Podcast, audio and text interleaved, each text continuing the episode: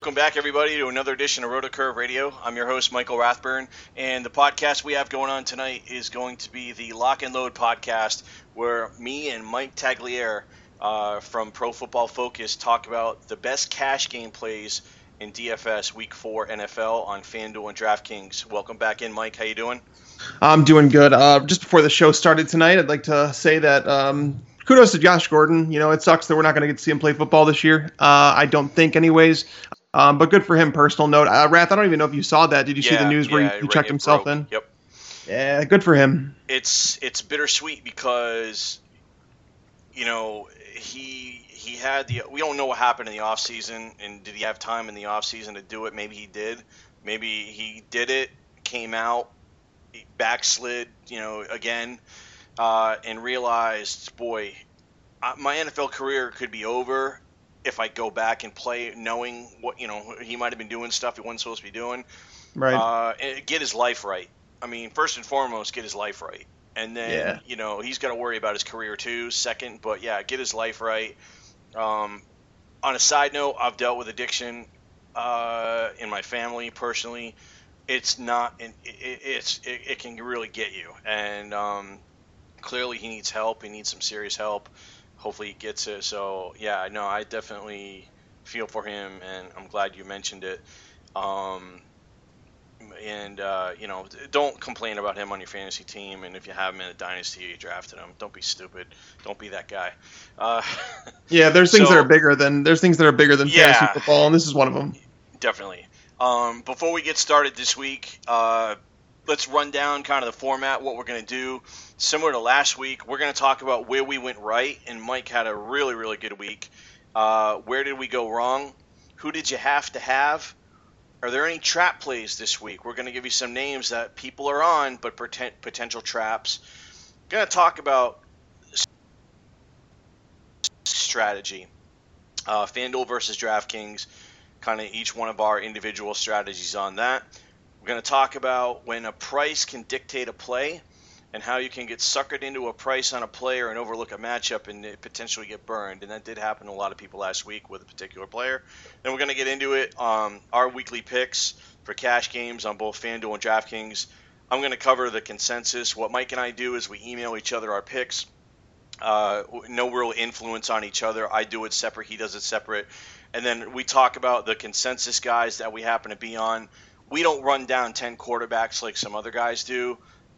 Basically, we do like 3 quarterbacks, 4 or 5 running backs, 6 or 7 wide receivers, 3 tight ends, 3 kickers, 3 defense, and then we come to a consensus on those picks. We're not looking at 10 at each position. To me, that's just ridiculous. You know, let's really get to the core and the crux of how to build a lineup this week and win some money.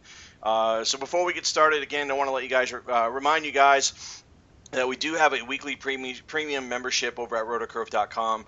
Use promo code RATH. You get a weekly membership for just $5. Regular price is $7. Again, it's a great way for you to look at our subscription, our content on our site. I would say 95% of the content on the site right now is for subscribers only, so that is a plus for you. Again, it's only $5, promo code RATH. You get all of our content absolutely locked in for Week 4 of the NFL. Let's talk about where we went right last week. And let's talk first about, you know, we opened up I started a segment last week called Traps. And, you know, I talked about the Vikings and the Panthers running backs, that they were all cheap. We didn't necessarily know what the role was going to be for any of these players. And the matchup, which wasn't good at either.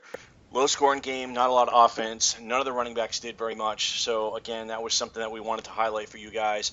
But really, if you listen to the show, Mike did mention that he thought Stephon Diggs was a trap play, and that absolutely paid off. And I think that with Mike hitting that trap play, you know, we're going to continue to hopefully keep it rolling and give you some guys that we think are potentially trap plays. Just because everybody's on them doesn't necessarily mean that we agree, and we're going to give you reasons why. So that was one of the big takeaways from last week. Talk about quarterbacks. Really, the one guy that we were on as a consensus was Matthew Stafford. So if you had Stafford as your lead guy, you did well. And look, it's really hard to argue against him. He's been on a roll.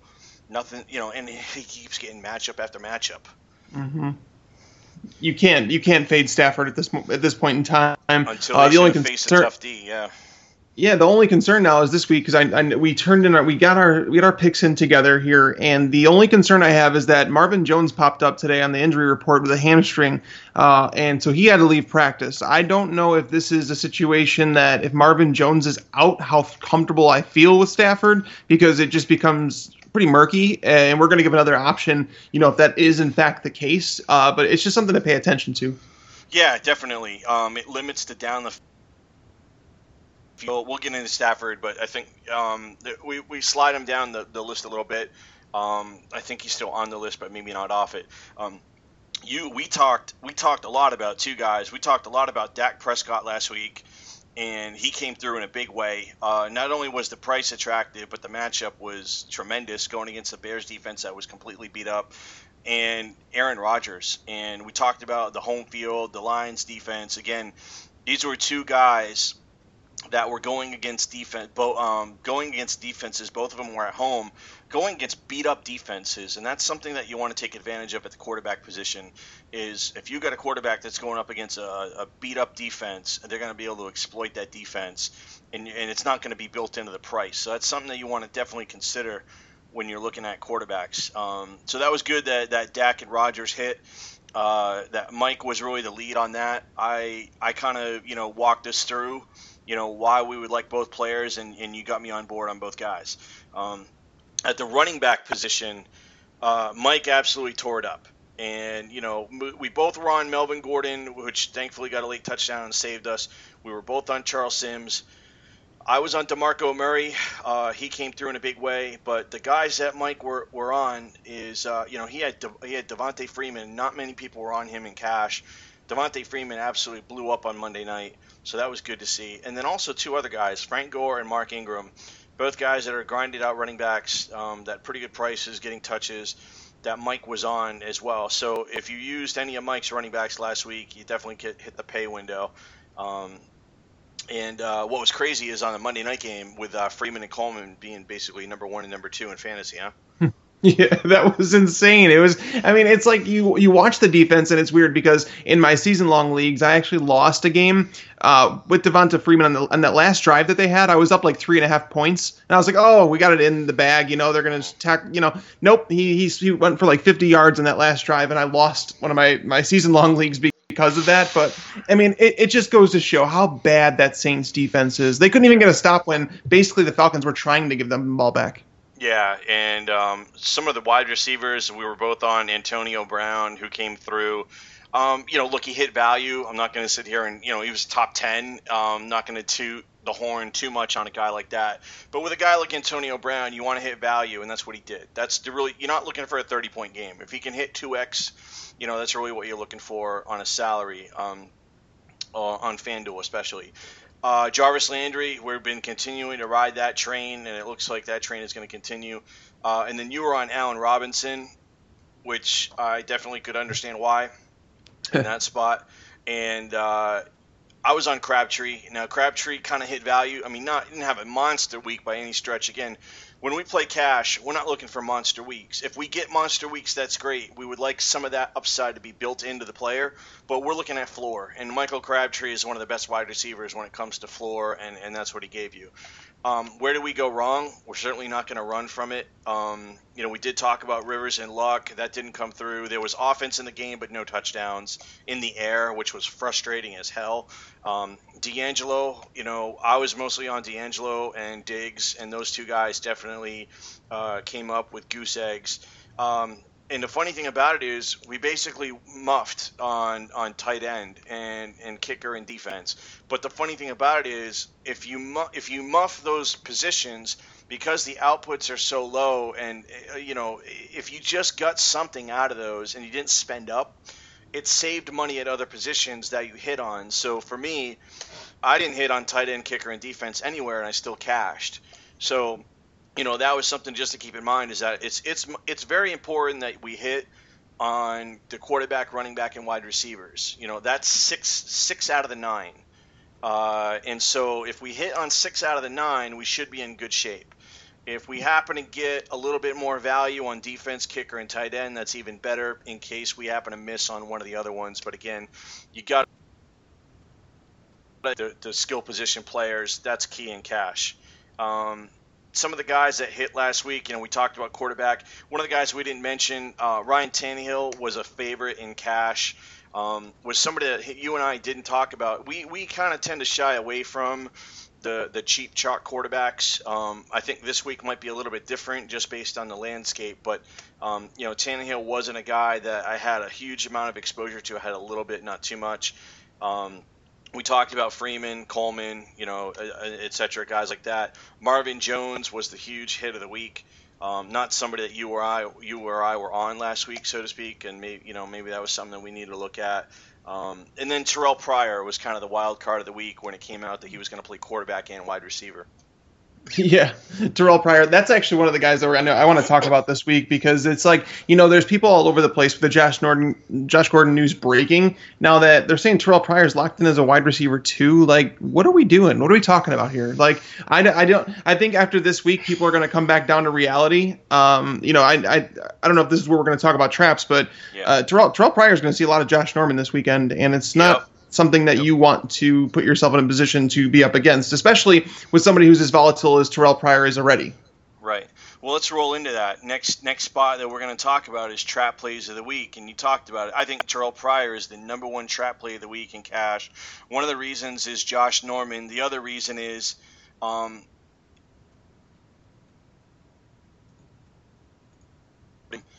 then there's not going to be a lot of opportunity there. Let's say he has to jump back and play quarterback. Who's he going to throw to? I know because Norman's going to cover whether it's Hawkins or Rashard Higgins or basically he's going to have to dump it off to Duke Johnson or run or throw to Gary Barnidge, and that's not going to be explosive offense. And if this team is down, the game script could very easily be the Redskins throwing the ball and getting a lead and forcing the Browns to throw. And if that's the case, it's going to be trouble. It is going to be trouble. And the thing is, you have to look at Terrell Pryor before last week. I mean, he caught 3 passes in each game against Baltimore and Philly. So it's not like, they have the most daunting cornerbacks that you need to stay away from. This is who Terrell Pryor is, guys. Like, don't think that he's locked in as a wide receiver, too. Do not play him in cash lineups this week. You'll be sorry if you do. Just because Odell Beckham did well against Josh Norman last week doesn't mean that Terrell Pryor is going to. I'm 100% with you on the Terrell Pryor, that he is definitely someone that will not be touching any of my lineups this week, regardless of price. Sure. I like it. Another trap for me is I'm a little leery about Cam Newton this week. I know some sites are projecting him top 3, and it's hard not to. Coming off a bad game. My theory on Cam Newton is this. I think there's other quarterbacks that you can go with. He's a little bit more in play on FanDuel on DraftKings, because the salary it's not as huge of a spread between top, Cam and everybody else. On FanDuel, absolutely no. I just can't do it. Just too expensive. So for me, Cam Newton, Kelvin Benjamin going against Trufant for the most part. You know more, but you cover more of that than I do. That concerns me. I know they play on opposite sides of the field, but if they move, that concerns me. The opposite team. I think it's going to be an Olsen game for sure. And Cam Newton is maybe not 100%. He got roughed up last week. He got hit in the head week one. Maybe Atlanta is a little bit better than we think. And so I think that while this game could get to be high scoring, I'm just not sold that he's going to have that game that he had against the 49ers where he went nuts. It really depends on Cam, like how he starts the game, because Cam Newton is a guy that rides on confidence. And yeah, Trufant, last year, for a majority of the year, he did not shadow. He stayed at left corner in Dan Quinn's defense, and then he started shadowing towards the end of the year. And then so far this year, in week 1, he did not shadow Mike Evans. But now the last 2 weeks he has shadowed. So it's kind of a weird thing. But I do envision that he's going to kind of tail around Kelvin Benjamin this week. So it should be one where they get Kelvin Benjamin more involved. I do love your call on Greg Olsen, by the way. I think they've a lot of at least one tight end touchdown every single week, if I'm not mistaken. But I mean, the thing is it really depends on Cam. If they can pressure him early and get him throwing high, over his receiver's head. And their run game is not the run game there. I think people are underrating Jonathan Stewart, and without Jonathan Stewart, there's a significant drop off in talent. Don't look at Fozzie Whittaker 100 yards when they were up by a gazillion points against the Niners. They completely shut it down. The Vikings shut it down. The Vikings defense is pretty good. But I'm just saying, the run game not being there for Cam now changes the way the defense plays, because now they can spy him more. They can contain him in the pocket more, where he's not going to have those breakaway runs. I just think that I just don't think the upside's there with him, and I think with him, I don't know, man. I don't even know if they're going to win the game, to be honest with you. I really wouldn't be surprised if Atlanta finds a way to win this game, 24 or 23 or something along that line. So for me, I'm just, Cam to me is a trap. I think everybody's automatically assuming high-scoring game, and he's going to go off again at Atlanta. Let's talk about your running back trap for the week, Lamar Miller, and I think this is a good call. You have some good basis around that. Yeah, no, Tennessee's a lot better against the run than people think. Just because Tennessee's a bad team doesn't mean that they automatically give up a crap load of fantasy points. As we've seen with Lamar Miller in the first 3 weeks, he's had a couple good matchups, but he's yet to score. He's averaging under 4 yards per carry. It's starting to look like he's not built to withstand the workload that they're giving him. I know they keep doing it, even in a big loss last week where they lost 27-0 on national TV. But you look at Tennessee, they're not the defense that's just going to allow him to run all over them. They have this year, they're allowing just right around 4 yards per carry. But if you look at it, there's only been one running back who has topped 6.5 standard fantasy points. If you look in terms of DraftKings points, the highest anybody has ever scored was Latavius Murray last week. He had 37 yards and a touchdown, guys. This is not a defense that you're going to run on. If anything, it's a defense you're going to pass on, which is, why I'm a little more open to Brock Osweiler this week, even though I'm not a big fan of him. Right. The corners in Tennessee are just pretty bad. So we'll talk about that. But, I'm not a big fan of Miller. Yeah, no, I think that's a good call, and I think people are going to continually go back to him because they're going to feel like Houston's going to beat up on Tennessee and he gets a ton of touches. But you got to look at, the difference between a guy like Miller and a guy like DeMarco Murray on the other side, where you look at points per touch, and that's something that I know, I kind of adopted that from PFF. It's something they look at: points per touch, points per opportunity, points per snap, all that kind of stuff. And DeMarco's numbers are through the roof, where Lamar Miller is dead last. So that's something that, just keep in mind that, he just hasn't produced. Even though he's getting opportunities, he just hasn't produced. Let's talk about the next talking point is, and we try to do this, we're trying to break it up, guys. We don't want this just to be a pick show. There's so much more to cash games than just rolling out picks and trying to put together a lineup. There's a lot of thought process behind it, a lot of game theory behind it. That's what we're trying to give you, especially new players, or if you're struggling, etc. A lot of things that we talk about is making sure that you try to have as many different players from different games as possible. I actually looked at some stuff last week. Some DraftKings 50-50s and double ups, and I was amazed how many losing lineups just had 3, 4, 5 players from the same team. I saw one guy pump in $1,500 into a 50-50, $2,500 into a 50-50, and had 5 San Diego Chargers on his team. Those lineups went up in flames, set the money on fire.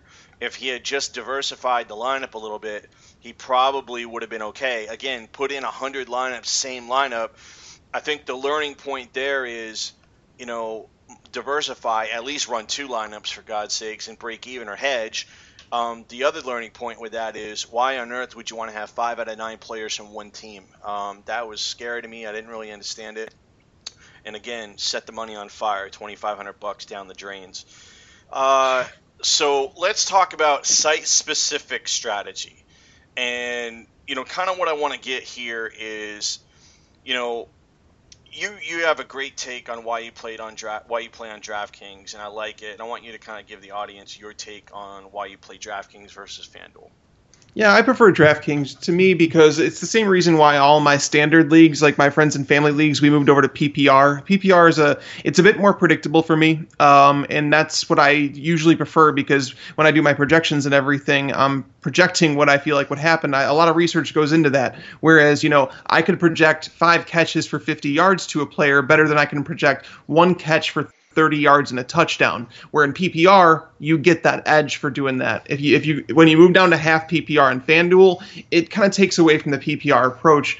I also prefer the flex over a kicker. While, you know, there is a science that comes down to kickers, and Rath, I know you've gotten a good grasp on that, but for me, I think it, regardless of anything, that you can definitely predict a flex player better than you would be able to a kicker. So it's just like when I talk about season-long leagues and they ask me, you know, Mike, how do I make my season-long league more competitive? Because right now it seems like whatever team's the healthiest. Well, what you do is you deepen the rosters. You deepen the starting rosters, add an extra flex, add an extra starting wide receiver. That's what DraftKings kind of does, and that's why I prefer it. You know, one of the things that not many people know is that you cannot late swap on FanDuel. So that's something I like on DraftKings as well. I know that you were historically like a DraftKings or a FanDuel player, but for me, I think it's just a preference thing. Some people pick better. I think you can play it safer on FanDuel just because they don't give you bonuses. So you're looking for a higher floor. You're not necessarily looking for the ceiling of 100 yards. It's just there's little intricacies that are different between the sites, and it's just really it comes down to preference. Sure. I like the take. I play on both. I've had more success on DraftKings this year than FanDuel, and mainly it's because I've nailed the flex. My strategy on DraftKings and flex is I look for cheap running back. I want the guaranteed touches, the 15 to 20 touches per game. I want opportunity, whether it's T.J. Yeldon crapping out, but at least getting me a touchdown. That's more safe than picking a cheap wide receiver, because there's not very often where you're going to hit on a cheap wide receiver, not in cash games. It's just, you know, you're looking at wide receiver threes. It's not like you're not going to get a wide receiver 3 automatically elevated to a wide receiver 1 role in a week. It's just not going to happen. Whereas you can get an RB2 elevated into an RB1, you know, on a depth chart. So again, or an RB3 going to RB1. Like there's just so much more inventory, whether it's due to injuries, performance, game flow, is, you know, matchup. There's much more inventory at the cheap running back spot every single week that you don't need to take chances. I've seen people take chances on cheap wide receivers. I've seen people take chances on tight ends. I don't understand it. I don't go that route. It's for me, it's running back. That's what I'm pounding in my flex on DraftKings. On FanDuel, my strategy is more along the lines of I try to be as balanced as possible. What I mean by that is, you know, you get a certain number of spots, a certain amount of salary per spot, etc. You know, really what I'm looking at is the best defensive matchup. I'm not looking to shave money unless I can. You know, we talked about how I like going cheap at the tight end position, and I like going cheap at kicker. So I'm looking to save like maybe $1,000, $1,500 on those 3 spots, and then I'm going to distribute that around. I'm probably not going to pay up at quarterback. I'm looking for more of that 7 to 8K guy. If I can get a 7 to 8K at my running back, I'll do that. If I can squeeze in a cheap running back, that's what I'm looking to do as well.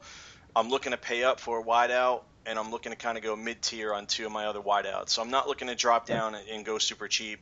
I want that 6 to 7K guy, you know, at wide receiver 2, wide receiver 3. Yeah, no, I like your strategy. For me, sometimes I'll find a quarterback in the $6,000 range right in there that I feel comfortable with. But I mean, it's more importantly to be flexible on how the week takes you because, you know, if there's running back injuries, you're going to get a lot more value there, and you're able to pay up at the quarterback or the tight end spot. So for me, the tight end position has been so hit or miss this year. Like guys in good matchups, like Dwayne Allen last week, he was in a great matchup and he just didn't do it. With how unpredictable it's been, it might make sense to pay up for tight end this year and not Rob Gronkowski. It's been... I got to see it before I trust Rob Gronkowski with a lot of money. Yeah, no, it's been tough pulling him out of the player pool. You know, somebody that we saw kind of jump on the scene last week is a guy who used to be in that Gronk role, and that's Jimmy Graham. You know, so Jimmy Graham would be a guy, maybe not in cash and maybe not this week, but Jimmy Graham looks like a guy who's healthy finally and could be a significant piece of the Seattle offense. So just, you know, kind of my takeaway on that. I think with tight ends, you know, really continually look at matchup, what the opposing team does against tight ends. Don't just look at fantasy points. Look at tight ends allowed. Look at yardage allowed. Just look at kind of things as a whole, because if it's skewed to touchdowns, that's going to skew the fantasy points. Like look at catches. Look at yardage. Like, is this team just, you know, their linebacking core, is it just really, really bad and they're just getting torn up by tight ends? So that's something that, you know, and then is the quarterback leaning, like I think Kyle Rudolph is a perfect example right now of somebody who's kind of fallen into a situation mm-hmm. where, you know, he's really become pretty attractive at the tight end position. We talked about in the beginning, we talked about getting suckered into a price, and Mike's trap play last week was Stephon Diggs, and probably was the only one in the industry that mentioned it. And it took some balls, it took some brass ones to really kind of go out on a limb and go against Diggs. Talk about, you know, I think the learning point or the takeaway from the Diggs last week is I've actually heard a lot of people say, oh, if I had to do it all over again, I'd still play him. Well, you know, look, I understand that. Hindsight is what it is. We know he had a bad game. But to me, the takeaway is this, is he had such a great price that we just ignored the matchup. Right. There, it gets to a point where the price is so good that it just makes you want to play a guy. But that's what I do every time when I sit down and I construct a lineup, is I think to myself, am I doing it for that reason? And I felt like a lot of people were doing that with Diggs for that reason, because they believe in his talent, they believe in his ability. And it's not to say I don't. I actually do. I think Stephon Diggs, you saw the route that everybody was posting on Twitter, you know, that game. I'm not questioning the guy's ability. What I'm questioning is the situation. He still has Sam Bradford throwing to him, who has never, ever given you a consistent wide receiver. He's playing with a defense that has shut out opponents. They have literally been lights out. So when you look at these factors, it's like there's going to be some volatility. And when there's volatility with a player, I'm typically not going to be on him unless it's like a prime matchup. And I just didn't feel like it was a prime matchup last week. So no, you were dead on. I learned. I mean, I had Diggs in lineups, and you know, it did hurt me. It didn't. You know, I was able to make it up in other areas because I nailed the running backs and the quarterback, but it hurt a lot of people. And a lot of guys that were heavy Diggs had Diggs in every single lineup, D'Angelo in every single lineup. It just, they took some. We talked about being overcome tight end, kicker, and D, really because, look, nobody had the Chiefs, nobody had the Vikings. I mean, so it didn't matter. Right. But you know, nobody had, you know, Zach Miller, or, you know, it just, there were guys that hit that nobody had, so it didn't matter. Right. But you still, there were still chalk plays that hit, and you had to have them last week. And there were a lot of chalk plays that didn't hit, and it was a rough week for a lot of people in the industry. So just be aware that you want to know who the chalk is. You want to be on some chalk, but chalk is not always going to hit. And just bear in mind, kind of navigate through that as you go, and don't just blindly take a player based on price. So that's kind of the takeaway there. All right, now we're going to get to the fun stuff. We're going to go position by position like we always do. I'm going to hit the consensus plays first, and then I'm going to kind of I'm first going to point out the plays that Mike is on, the guys that Mike is on for sure, and let Mike talk about that. The number one guy that we're on again this week and is quarterback is Matthew Stafford. We're going to continue to ride this train, but like you said, the Marvin Jones situation does give you a little bit of pause for concern. It definitely does. And if you look at Stafford against this Bears team, you know, they're in the division. They play each other twice a year. You know, it looked like a different Bears team this year, like it was supposed to be. But Lamar Houston getting hurt, Danny Trevathan getting hurt, Kyle Fuller is now on IR. That's the Bears' top cornerback. Yep. I don't know if they're going to be missing Goldman again. I'm not sure. He's on the defensive line. But basically, this is a torn-apart team from last year. They're not even as good as they were last year. This is a team that Stafford played twice last year in those games, guys, he finished as the #1 fantasy quarterback and the #2 fantasy quarterback. He threw for over 700 yards and 7 touchdowns in these games. That's why you got to love Stafford this week, but I do want you to know that it's a little concerning when you look at Marvin Jones' injury, but it doesn't – that's the thing. It doesn't even totally remove me from Stafford just because of how bad this Bears defense is. And, you know, Golden Tate, I think he could step up for a game if he needed to and be that go-to guy for Matt Stafford, like kind of a lot of people thought he would. Yeah, no, it's a good point. And then you've got Riddick in the backfield. It sounds like this is going to be more of a Dwayne Washington week, especially if Jones is out. They're going to lean more on Dwayne Washington, and then they're going to also want to lean more on Riddick for receptions, and they might dink and dunk all the way down the field against this team and just wear them out. You're obviously follow the Bears pretty closely. Any other? Oh, you cut out there for a moment. Sorry, Porter and Callahan.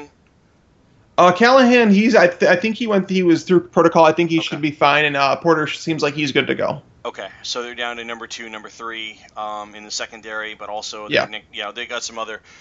Look, we saw what Dallas was able to do to them last week, and it's going to be a tough road to hoe. The next and guy Des Bryant was playing on a fractured tibia, so yeah. Next guy that we're both on, and this guy can be polarizing. And we are going with a guy here that's going up against the Browns. That's Kirk Cousins. They're a big favorite. I mean, much like the Tannehill spot last week, he's in a really good spot. I probably trust Cousins more than I do Tannehill at this point, based on what he did the second half. You know what he did last year. He's got weapons. This is still a banged up secondary with Cleveland. Just a banged up defense overall. Not very good. One of the worst in the NFL. They come back home. They get a big win last week. It looks like they don't run the ball a lot, and so it's going to be a lot of air. So I think, we're both on Cousins. We feel comfortable with him, but B's more of a secondary guy for us right now. Yeah, no, I love Cousins this week. And, when you look at guys, you have to know splits. And a lot of people, all they do is talk about Drew Brees, his splits, home and road. They talk about Ben Roethlisberger. Not many people talk about Kirk Cousins. And at home, what I can tell you is he has averaged 7.2 more fantasy points at home over the last 19 games. So he's a different quarterback at home. This Browns defense has allowed multiple passing touchdowns in 15 of their last 18 games. It appears that Deshaun Jackson's going to be okay to play. Jordan Reed still hasn't found the end zone, which can change this week. Jamison Crowder stepping forward. If Josh Doxson were to be able to get healthy and get into the starting lineup, that would be fantastic. But it appears that he's not going to be playing anytime soon. Yeah. So those are the guys that we like at QB. Don't deviate from those. Mike did mention Osweiler. Again, if you feel more comfortable playing a cheap quarterback, he looks like a game where he's going to throw. And if you want to load up at the skill position, at the running back position, at the wide receiver position, then that's the direction, we would want you to take if you go with Osweiler. But again, we're leaning more on Stafford and Cousins as kind of the backbone of what we're looking to do. At the running back position, the consensus plays for Mike and I this week, right off the jump, Ezekiel Elliott. I think for me, he's getting the touches. It looks like this game, especially if Dez doesn't go, they're going to rely on Elliott quite a bit. It's a road game. Let's play conservative. Let's not let our quarterback get hurt. Let's try to pound the ball. Let's control. Let's win with our offensive line and our stud running back. So that's my play on Elliott.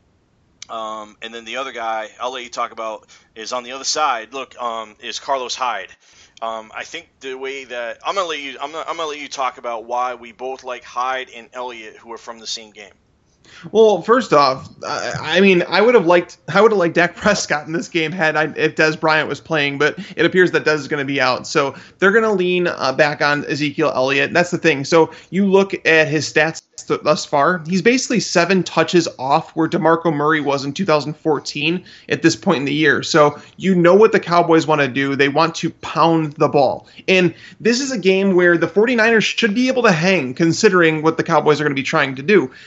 Even in a game, the reason you have to love Carlos Hyde, not only because his price, I have no idea why his price is in the 4,000s now, especially going against DraftKings.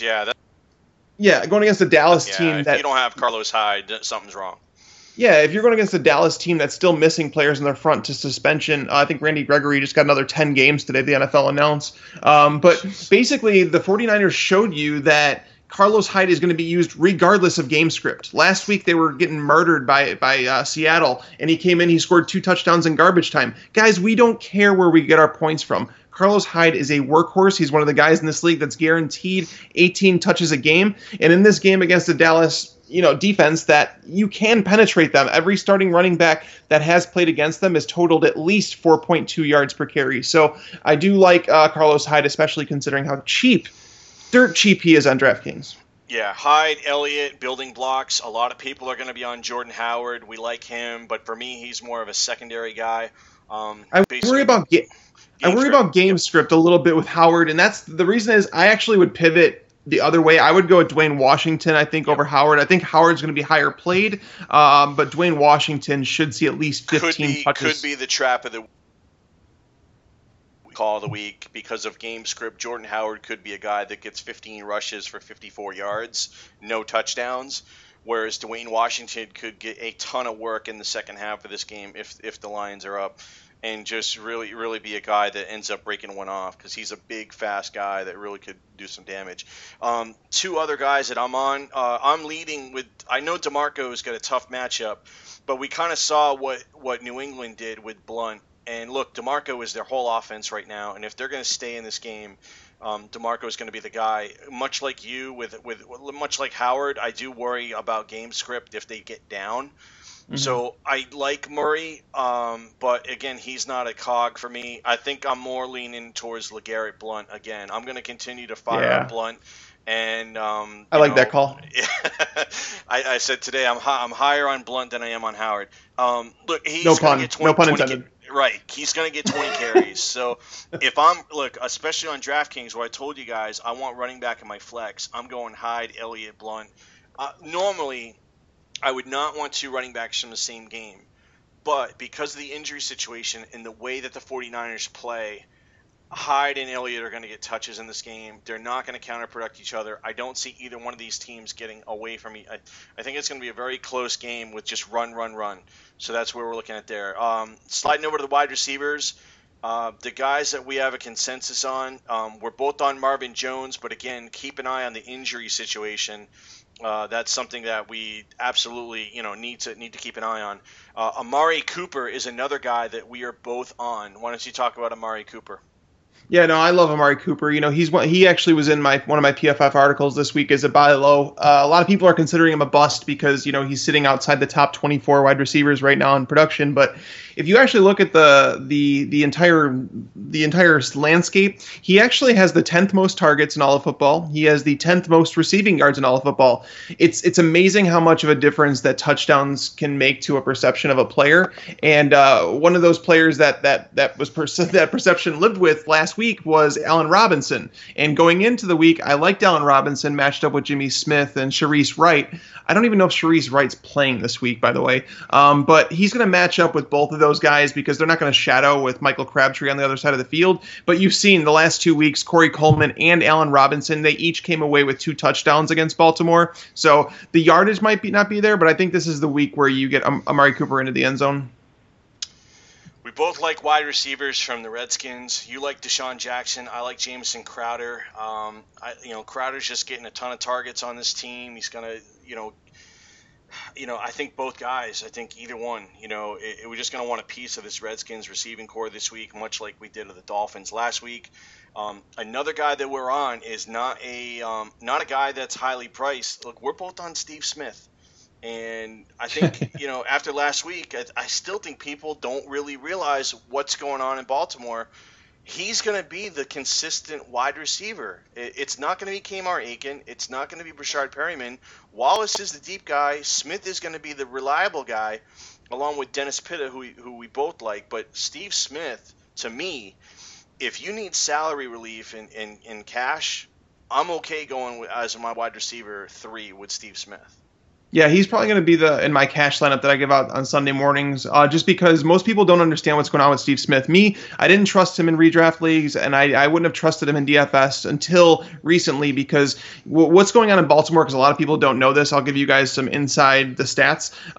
Kamar Aiken was starting in 3 wide receiver sets when the season began. Every week, he's losing snaps to Breshad Perriman, but Breshad Perriman doesn't play the slot. Steve Smith started the week 1 and 2. He played in the slot about just 30% of the time, you know, going back and forth with Aiken.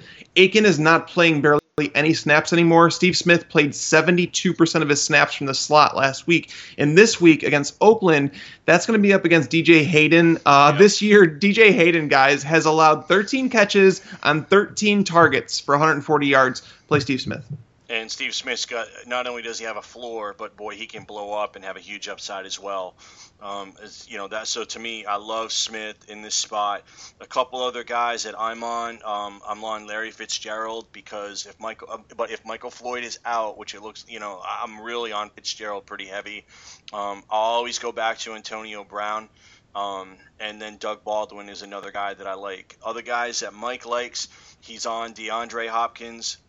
He's on Alshon Jeffrey, and he's also on Jeremy Maclin, guys that get consistent targets week in, week out, that have great matchups.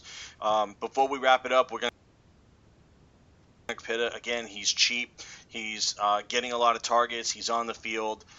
My number one tight end for the week is Greg Olsen. I think that he's going to be peppered with targets against the Atlanta Falcons. And I also like Kyle Rudolph because Bradford really loves him at this point. I think tight end is wide open this week. I think there's a lot of good plays. You've got some guys. Why don't you talk about Fleener, Kelce, Henry, Miller, kind of who you like out of that group? Yeah, I mean, I like Fleener a lot. I think every week you're seeing him grow more and more trust with Drew Brees, and Drew Brees even said it in an interview earlier this week that they keep growing together. You look at the matchup against San Diego. San Diego, every single week, they've allowed at least 84 yards to the tight end position. They've only allowed one touchdown, but that's okay. Those are going to come. The reason we like Pitta so much is because Oakland last year, they gave up the most touchdowns in the league. It was 12 to tight ends. And then this year they're sitting there, they're allowing the 7th most fantasy points to them. Pitta, the only thing he's been missing is a touchdown. And we all know Oakland's good for a touchdown to tight ends here and there. So kicker, like we do every week, a FanDuel only. Play the guys that are 4,500, that are at home, that are favored. Again, it's Novak, it's Lambeau, it's Hopkins. Don't screw around with kicker, guys. Save that $500, save that $700. Play it at the quarterback, the wide receiver, running back. Don't screw around and pay $5,300 for a kicker. That's just idiotic. Don't do it. Defense, we both love the Patriots. They're at home. They're against the team. I think the Patriots, again, is an underrated defense, so I love the Patriots as well as Mike. I'm also on the Broncos. I think Winston could be forced to throw the ball a ton, and there could be a lot of picks and potentially pick sixes in that game. You like the Steelers before we head out? I do like the Steelers. I mean, in a home game where they're coming back, what they do well, the Steelers, is stop the run. Now if Shazier is out, that concerns me, and I back away from the Steelers. I'd actually go to the Jaguars instead. I'm not too comfortable with the Jaguars, but if you're looking for a cheap defense, you know that Andrew Luck's going to get sacked a bunch. You know he throws the ball up, and the Jaguars slowly. Not many people see it, but they're slowly getting a little bit better every single week. Sure. All right, guys, that's going to wrap it up for this week. Lock and Load Week 4 Cash Games NFL. Hope you guys enjoyed the show. We want to wish you the best in all your cash games on FanDuel and DraftKings. Thanks again, guys.